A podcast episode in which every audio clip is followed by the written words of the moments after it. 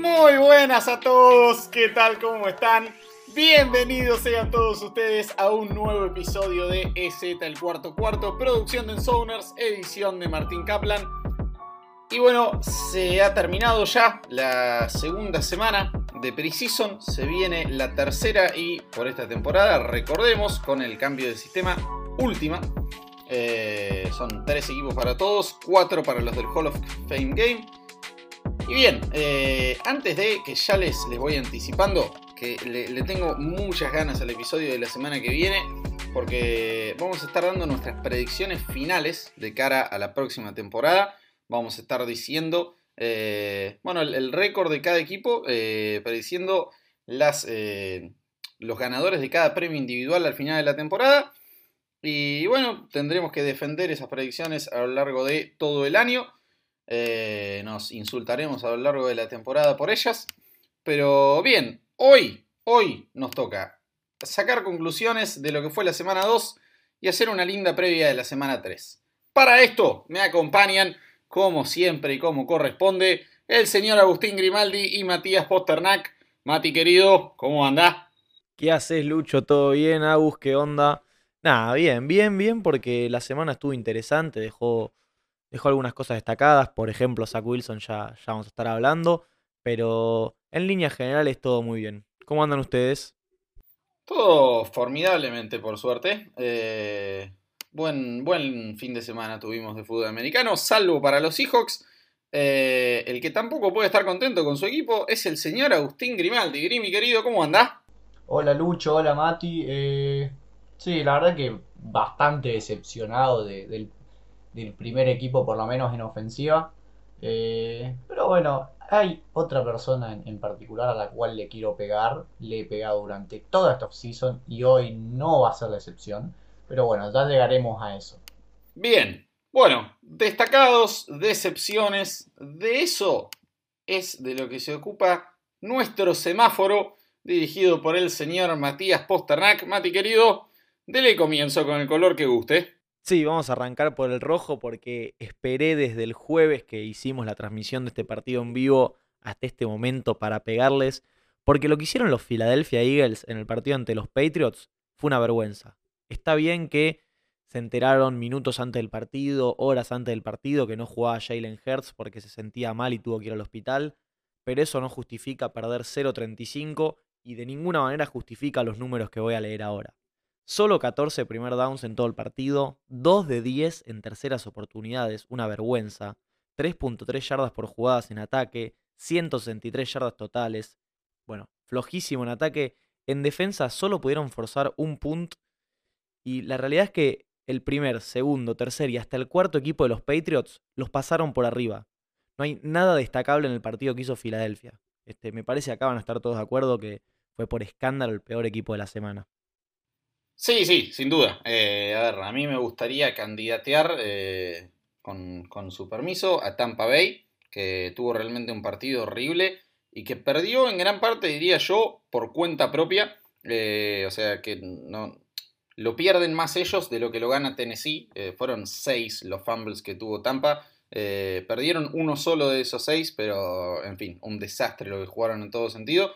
Pero banco fuerte lo, lo de Filadelfia, o sea, nada, los pasaron por arriba y no podés perder 35 a 0 nunca, ¿no? No podés no hacer un punto en un partido, no podés, encima de que no sea ninguno que te clave en 35, eh, sí, Filadelfia el peor equipo de la semana. Puede ser que ya haya equipos que con esta pretemporada te vayan a dar eh, alguna muestra de, lo que va a ser su 2021. Pues a ver, eh, se me viene a la cabeza Lions y, Browns en su temporada de 0-16. Ambos terminaron 4-0 en la pretemporada. Y después, eh, después no ganaron ni un solo partido durante el año. Pero me parece que por lo menos lo que ha mostrado los titulares tanto de Eagles como de otros equipos que, voy a nombrar un poquito más adelante, eh, da la clara muestra que no están eh, al nivel de la liga y que realmente la van a pasar mal. A ver, diste los ejemplos perfectos. Yo realmente no recordaba o no lo tenía el dato de los Browns, pero sí sabía el de esos Lions que perdieron todos los partidos de la temporada y ganaron todo lo de la pretemporada. Eh, de un equipo en general, no. De sacar conclusiones es un error. Pero de ciertas individualidades, creo que sí se puede. Pero Mate, y contanos a quién tenés en el amarillo. Muy bien, entonces vamos a ir con, con el semáforo amarillo. Que en este caso se lo tengo que dar al señor Trevor Lawrence. Y me voy a explicar. Trevor jugó dos partidos ahora en la pretemporada, obviamente no enteros. Y la verdad no mostró un gran nivel hay que decirlo, no tiene grandes armas, la línea ofensiva no lo protege como debería. Pero decido ponerlo en el amarillo porque después de lo que vimos de Garner Minshew, me parece que con lo poco que mostró, Lawrence tiene garantizado ser el titular en semana 1.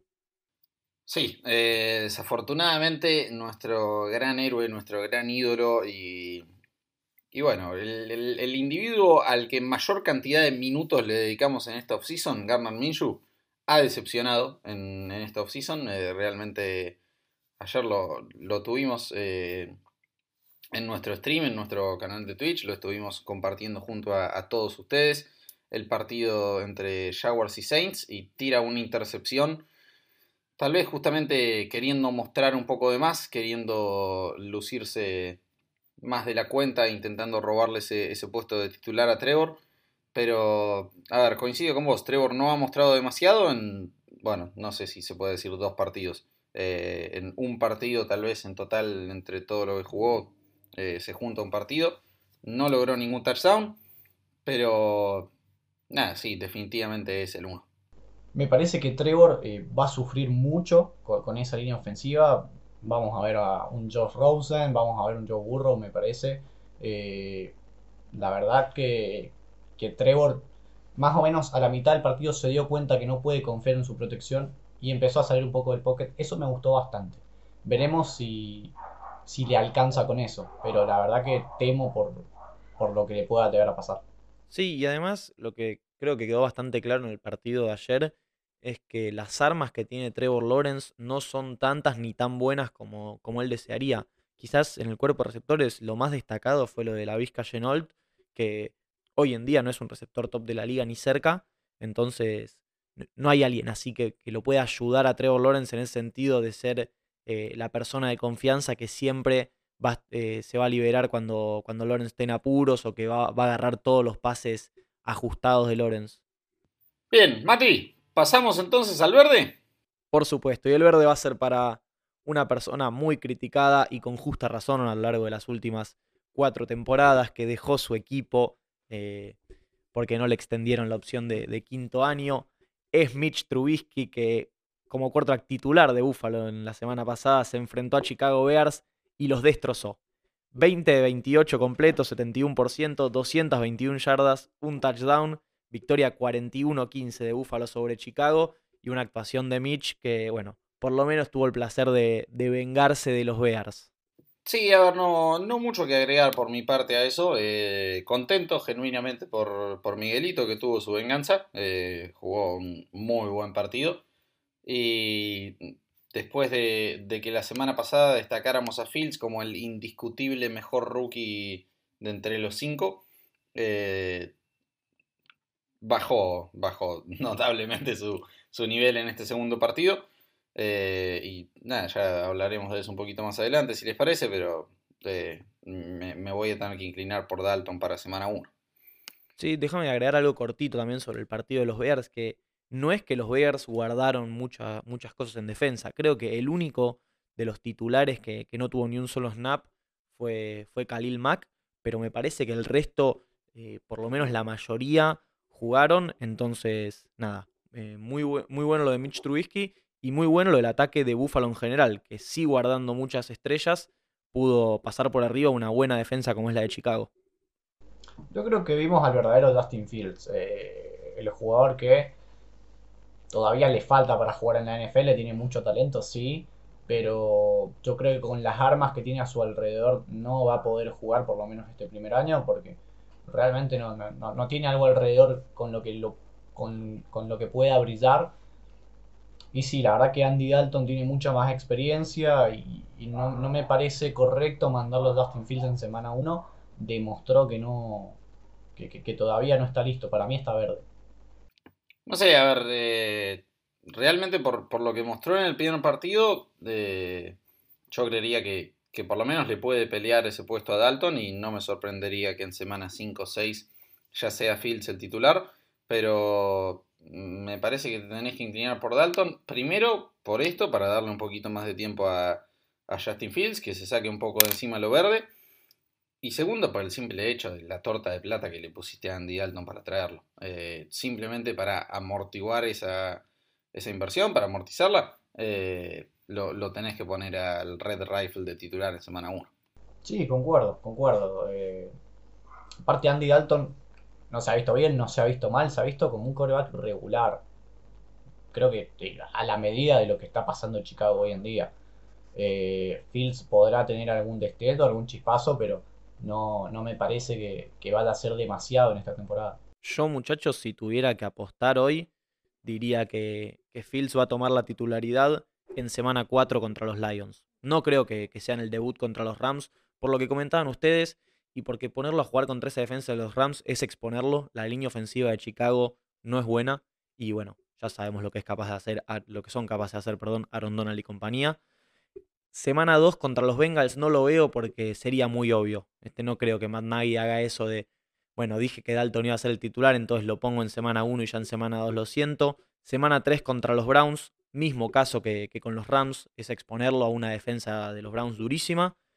Y creo que en semana 4 y 5 contra Lions y Raiders, Fields ya podría ser titular para ir adquiriendo un poquito de roce en, un partido oficial, en partidos oficiales de la NFL, para lo que se le viene después a Bears, que es, Packers, es Buccaneers, es 49ers y es Steelers, o sea, un, calendario durísimo.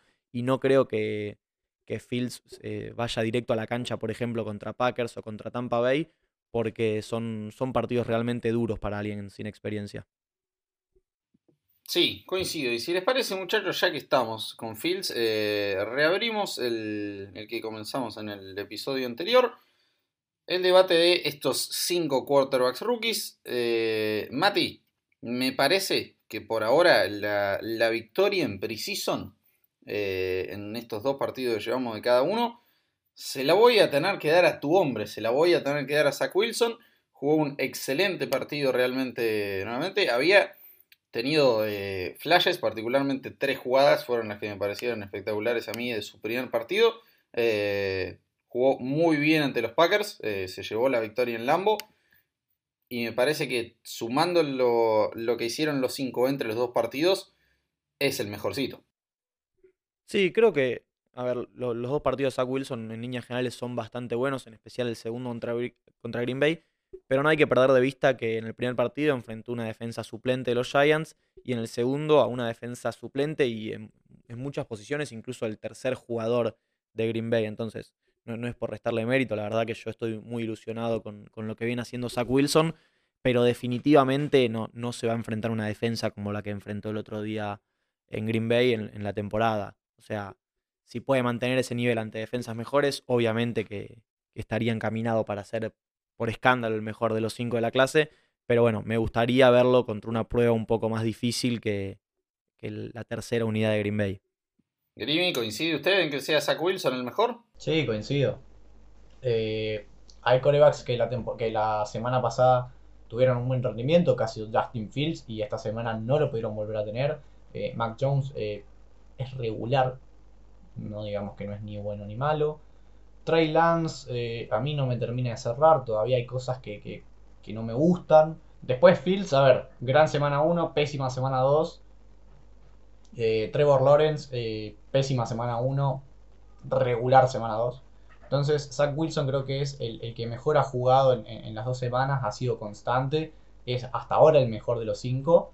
Y a ver, obviamente jugó contra una defensa suplente en ambos partidos, pero la verdad que a mí me, está empezando a cerrar más que, más que cualquier otro coreback de, la clase. Sí, definitivamente lo hecho por Zach Wilson ha sido muy bueno en estos dos partidos. Las sensaciones llegando a la temporada son buenas, pero otra cosa que tuvo Zach Wilson y, no el resto de los quarterbacks, a excepción de Trevor Lawrence, es poder jugar con los titulares, con la primera unidad, con las mejores armas que tienen los Jets. Creo que Justin Fields Nunca, nunca tuvo a Allen Robinson y a Darnell Mooney, por ejemplo. Creo que Trey Lance no tuvo a los titulares de, San Francisco, a George Kittle, a Brandon Ayuk, a Divo Samuel. Y Mac Jones siempre jugó con, también con la segunda unidad de Patriots, porque la primera fue con Cam Newton. Sí, sí, eso es muy cierto. Y yo te iba a decir algo sobre lo de Trey Lance, que a vos no te cierra. A mí la verdad que me, convenció bastante eh, el partido que jugó esta semana. Eh, bueno, le, pegué bastante la semana pasada, dije que fue el peor de los cinco. Eh, acá me parece que mejoró bastante su imagen. Pero nuevamente, eh, me parece que, está todavía muy verde y ni a palos lo pondría de titular por sobre Jimmy G, por más que también nos hemos cansado de pegarle a Jimmy G, particularmente yo entre los tres tal vez. Así que eso, díganme quién fue, ya que, fuimos con el mejor, o quién es en estos dos partidos de temporada, el peor de los cinco y permítanme decir que yo voy con el número uno, con Trevor Lawrence. Yo creo que te tengo que acompañar ahí, justamente por, lo que decíamos, porque junto con Zach Wilson tuvieron los contextos más favorables, si se quiere, comparado con la situación de, los otros quarterbacks, y fue el que menos demostró. De hecho, creo que en su tiempo en cancha solo pudieron anotar tres puntos los Jaguars. Tuvo una serie que terminó en field goal errado ayer, pero no, no dejó tan buenas sensaciones como yo hubiera esperado, Lorenz. Y mira, si tú te tengo que hacer un top, es Zach Wilson, Mac Jones, eh, Trey Lance, Justin Fields y por último, sí, Trevor Lawrence. Eh, la verdad que, como dice Mati, ha sido el que mejor situación ha tenido en, los dos partidos y solamente ha podido anotar tres puntos. Está bien, quizás el equipo no lo acompaña, pero yo por lo menos espero más del pick número uno que, ha sido demasiado hypeado y por el momento no lo muestra. Déjame, Lucho, cerrar un segundito con algo de Trey Lance, que creo que lo que la mejor característica que tiene Trey Lance en este momento es que tiene tiempo para ser desarrollado.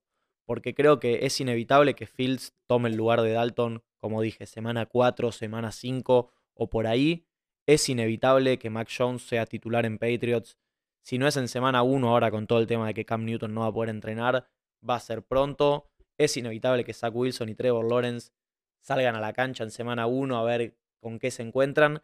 Y Trey Lance, bueno, no, no sé cuándo realmente lo vamos a ver porque justamente Jimmy G, con todos sus problemas, demostró que puede hacerse cargo de la ofensiva de Niners, sobre todo en la ofensiva de Kyle Shanahan. Entonces Lance tiene, tiene ese tiempo que creo que el resto de, los quarterbacks de la clase no. Perdón, eh, una pregunta más y cerramos. ¿Ese ranking lo decís de, de los dos partidos de pretemporada o de esta semana? No, no, de, del ranking de pretemporada de esta semana sería Zach Wilson, Mac Jones, Lance, Lawrence y Fields, o sea, cambiando el 4 por el 5. Ok, está, está bien. No, no, pues si, si lo haces de pretemporada, yo te cambiaría el 3 por el 4, pondría Fields arriba de Lance y el resto sí, coincidimos.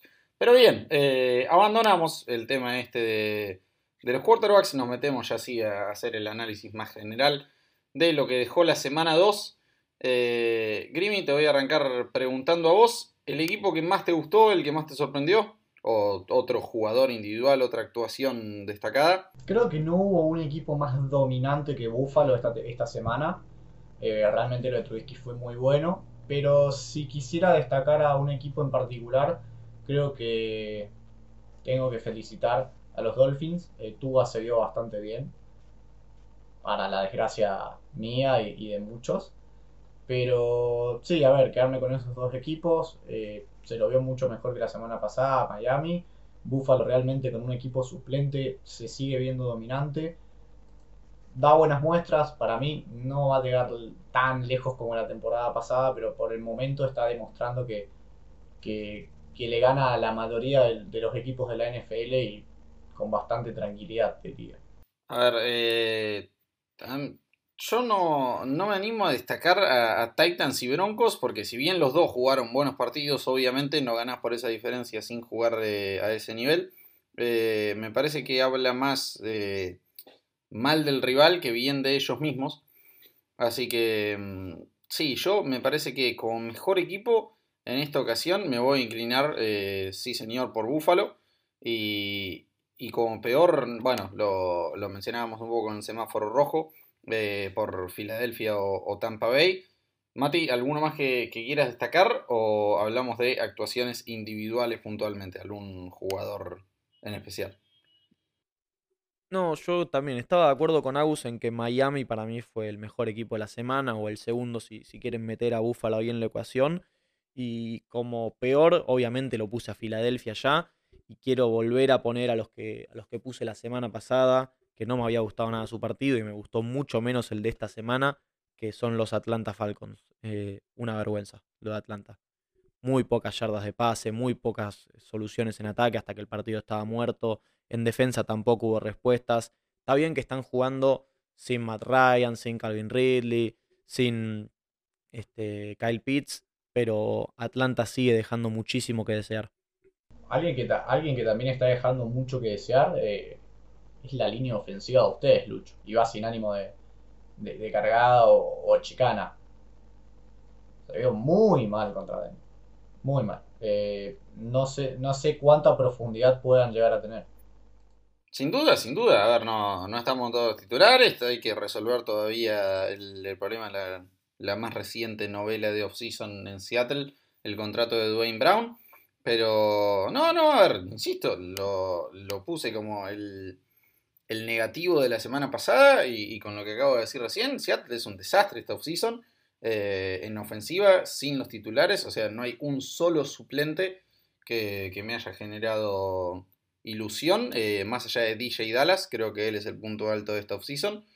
Y en defensa, realmente todas las nuevas adquisiciones en secundaria se han visto mal. Eh, mismo Akelo Witherspoon, el refuerzo que trajimos de 49ers, que tuvo una buena temporada el año pasado, jugó un gran partido contra DK Metcalf en el segundo.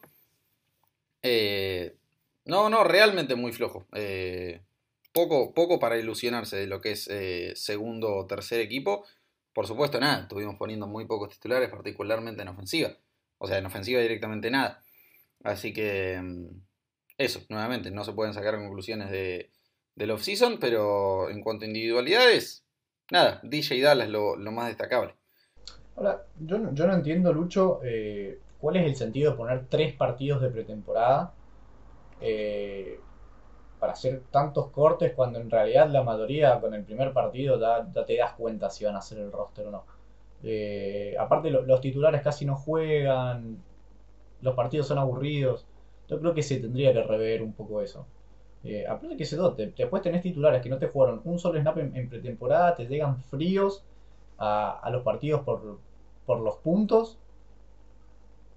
Y después tenés lesiones, eh, les cuesta entrar en ritmo. La, verdad que no le veo el sentido a guardar tantos titulares. O hacer tantos partidos con suplentes. Sí, a ver, eh, me parece que la NFL coincide con vos y por eso justamente es que redujeron un partido del calendario. Me parece que podríamos adjudicarle eh, parte de este mérito de imposición de tendencia a John McVay, porque históricamente estábamos acostumbrados a en pretemporada ver a los titulares jugar por lo menos una, serie entera y muchas veces un cuarto. Eh, de hecho, en, el Madden, eh, si vos tenés un, franchise mode, un modo carrera, y, sos titular, tu jugador juega un cuarto en, los partidos de pretemporada eso se, terminó, ahora la mayoría de los equipos ni ponen a sus titulares, con suerte si lo ponen en una posesión. Así que sí, me parece que genera cada vez menos atractivo y no veo para nada imposible que, la NFL eh, eso, se, haga eco de, esta opinión que claramente comparte mucha gente con vos y se vayan reduciendo cada vez más los partidos de pretemporada. Por supuesto no se va a erradicar nunca porque sirve, es necesaria para ver un montón de jugadores eh, hay que recortar el roster de 90 a 55. Pero sí, sí, puede que tres partidos sobren porque coincide con vos. Hay veces que no necesitas tres partidos de un jugador para decir a este muchacho no le da para la NFL. Creo que inevitablemente vamos hacia una temporada de 18 partidos, temporada regular y solamente dos partidos de pretemporada. Este, me parece que después de lo que vimos en esta offseason, cortando los partidos pretemporada de 4 a 3 para agregar uno a la temporada regular, es lo que, lo que va a terminar sucediendo. Que eso es otro tema, porque ya pedirle 18 partidos a los titulares más los playoffs eh, puede que sea demasiado. Ya había muchos que, que, se quejaban de que no llegaban al 17, de que con suerte llegan al 16. Pero sí, qué sé yo, ahí ya también se te mete el negocio y y, es difícil decirle que no a, semejante cantidad de millones de dólares por semana de NFL. Así que eso, imposible descartarlo. Eh, en fin, muchachos, antes de meternos en semana 3, me gustaría, y, perdón que, sea repetitivo, volver al partido de Titans y Buccaneers, porque quiero destacar a una individualidad. El señor Elijah Molden jugó eh, contra Tampa su primer partido de pretemporada, a la espera todavía del señor Caleb Farley, que sigue sin jugar desde noviembre de 2019. Eh, el cornerback de Washington metió 8 tackles solo, un sack, 2 tackles for loss y un pase defendido. Eh, yo dije que gran parte de, la derrota de, Tampa se explica por errores propios, pero muchos de, los de la otra tonelada de errores que cometió Tampa, pues realmente fue todo mal, eh, particularmente en, ofensiva para Tampa Bay.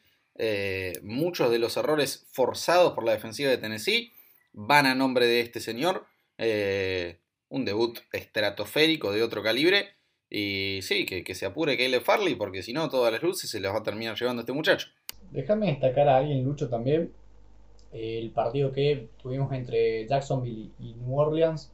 Marquis Callaway. Eh, ¿Qué te puedo decir de La verdad que tuvo un partidazo.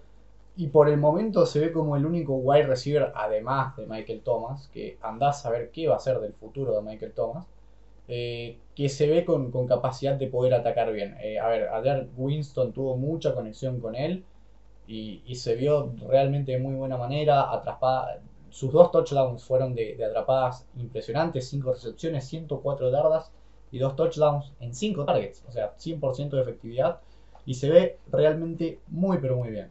Sí, sí, sin duda, estragos hicieron él y James en ese primer cuarto. Mati, ¿tú destacado? Mi destacado va a ser para el único quarterback en tener un passer rating perfecto, 158.3. El señor Ben Roethlisberger, Big Ben volvió después de dos partidos de inactividad en pretemporada, este, 8 de 10, 137 yardas y dos touchdowns para él. Obviamente jugó contra Detroit, claramente Pittsburgh tiene mucho más equipo que Detroit, pero un passer rating perfecto siempre es digno de destacar. Válido. Bien, nos metemos entonces en la semana 3. Grimi, dame tu partido destacado. ¿Cuál es el que más esperás y por qué? Yo le quería pegar a Kyler Murray primero. Pero bueno, no pasa nada. No, sí, a ver, bochornoso, pero bochornoso el ataque de Arizona. Asqueroso, realmente. Eh, parecía que estaba jugando a los suplentes. Eh, ni Edmonds, ni Conner, ni Randall Moore, ni Christian Kirk. Ninguno dio la talla y realmente fue asqueroso. A otro que le voy a pegar es al señor Urban Meyer. No era Tien. No era Tien. No voy a decir más. Ahora sí, si querés, paso a la, semana 3. Partido destacado, el que más me interesa eh, para mí, va a ser el de Jaguars y Cowboys. Y te voy a explicar por qué. Vengo diciendo que Trevor Lawrence no viene dando la talla y Cowboys realmente viene teniendo una pretemporada muy pero muy mala. Entonces me interesa ver a Lawrence contra probablemente lo que sea, por lo menos el primer cuarto, la defensa titular de Cowboys, qué es lo que puede hacer. Eh, creo que, puede llegar a ser eh, quizás la prueba más real que tengamos de Lawrence, por lo menos hasta semana 1. Mati, ¿usted? Yo permitíme destacar dos partidos. El primero, obviamente, va a ser el de Jets, es el que más me interesa este, por ser hincha de Jets y mirando todos los partidos creo que es el, el más interesante porque juegan ante Filadelfia que tiene que mejorar muchísimo la imagen que dejó en los últimos dos partidos. Hay que ver si ya Jalen Hurts juega, pero definitivamente Filadelfia tiene que cambiar esa, esa triste imagen que dejó. Y por supuesto el de Ravens que continúa con una racha histórica en partidos de pretemporada, se enfrenta al fútbol team buscando llegar a los 20 partidos consecutivos ganados. Eh, me sumo a ese morbo eh, me sumo a el partido de Ravens como el destacado simplemente para ver si logran...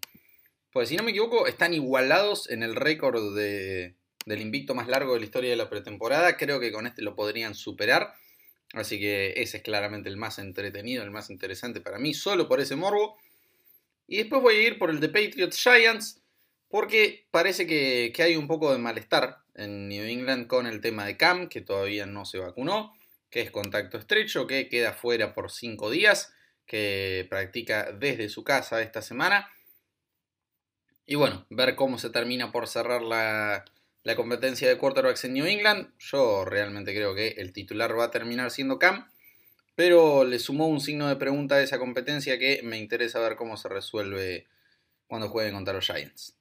Sí, sobre los Giants, ya que traes el partido a colación, me gustaría que Joe Judge mande a la cancha a Daniel Jones y, varios de los titulares.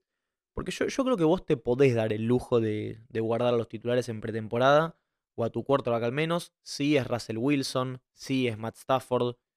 Yo no creo que Daniel Jones esté para estar guardado. Este, necesita tomar ritmo, necesita tirar pases contra, contra defensa, estar en una situación de partido.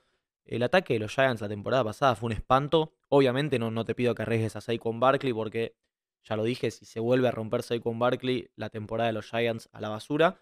Pero sí, me gustaría que, que Judge los mande a la cancha. Recontra válido. Mati, ¿algo más que quieras destacar de esta tercera semana? A mí el último partido que me gustaría ver un rato es el de Saints con Cardinals, porque tengo entendido, la defensa de los Cardinals sí están poniendo bastantes titulares y quiero ver qué puede hacer James Winston contra una defensa un poquito mejor que la de, la de Jacksonville.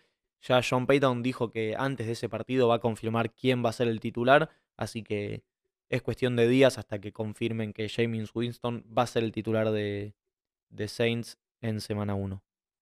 Concuerdo con Mati, ¿eh? ¿eh? va a ser muy interesante ver a la defensa de Arizona contra Winston para ver qué puede hacer Winston y para ver si Arizona realmente confirma lo que viene haciendo por lo menos en los primeros dos partidos. Se vio una defensa muy buena, a pesar de que le faltaba casi toda la gente en esa línea defensiva. No jugó JJ Watt, no jugó Zach Allen, eh, no jugó tampoco Chandler Jones. Eh, quizás veamos a JJ Watt, espero que sí.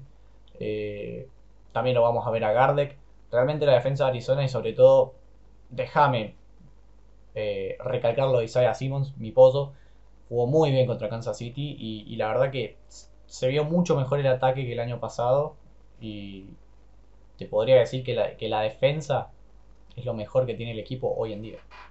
Bien, señores y señores, síganos en todas nuestras redes sociales, arroba en en Twitter, en tanto en Facebook como en Instagram visiten nuestro canal de Twitch en, en, Sonars y nuestro canal de YouTube, que metimos una linda entrevista con un assistant coach de los Florida Gators y CEO de un programa internacional de desarrollo de este hermoso deporte, y también con el tight end de los Hamburg Sea Devils, el mejor de la Liga Europea de Fútbol Americano.